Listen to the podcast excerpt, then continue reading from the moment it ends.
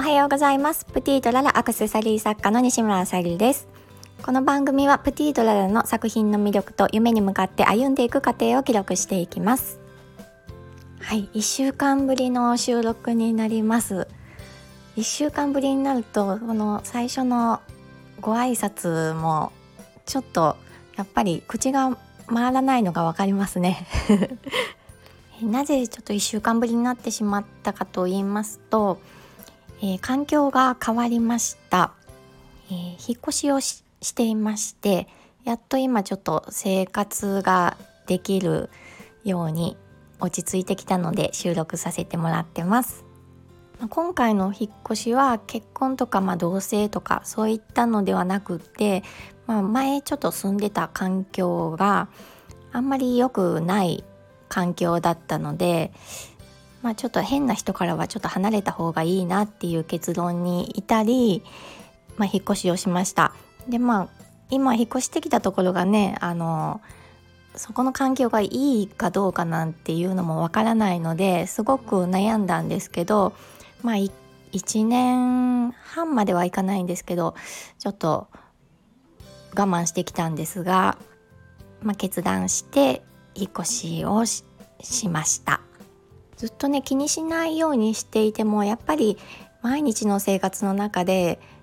その嫌な部分に引っ張られてると100%こういったなんか仕事とか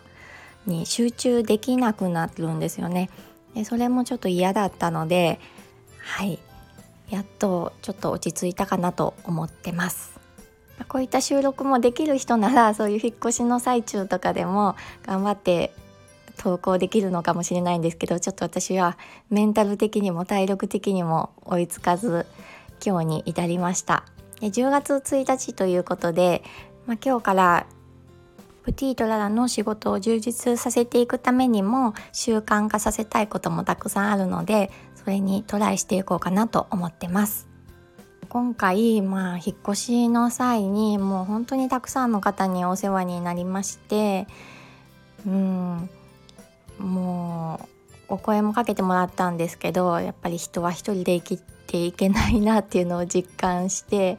本当になんか自分も情けなくなりましたしうんもう親にもあの周りの方にも、まあ、職場にも目をかけましたしうんもう感謝でいっぱいです。本当自分一人では何もできないですね。もう60を超える父にも重い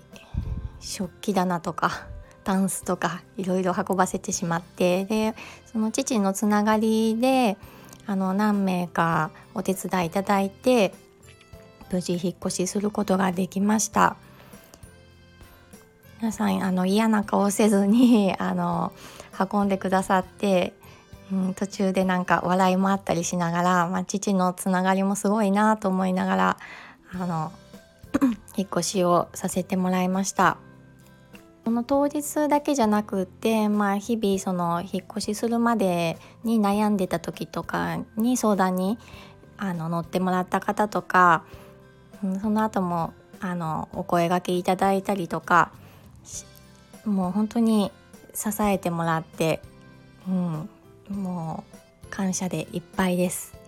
と以前に引っ越した時にだいぶ物は捨てたつもりだったんですけどやっぱり未だに物が多いのが反省で、うん、もうちょっとシンプルな生活にしていきたいなとも思いましたあんまり不要品を増やさないようにどうしてもちょっと雑貨とか好きなので集めちゃいがちなんですけど本当に必要なものをあの残しておきたいなと感じました。はいということで今日からまたよろしくお願いいたします。はい、では、えー、今から、えー、バイク屋さんのお仕事に行ってきたいと思います。皆さん今日もいい一日をお過ごしください。今日も聞いてくださりありがとうございました。プティとララさゆりでした。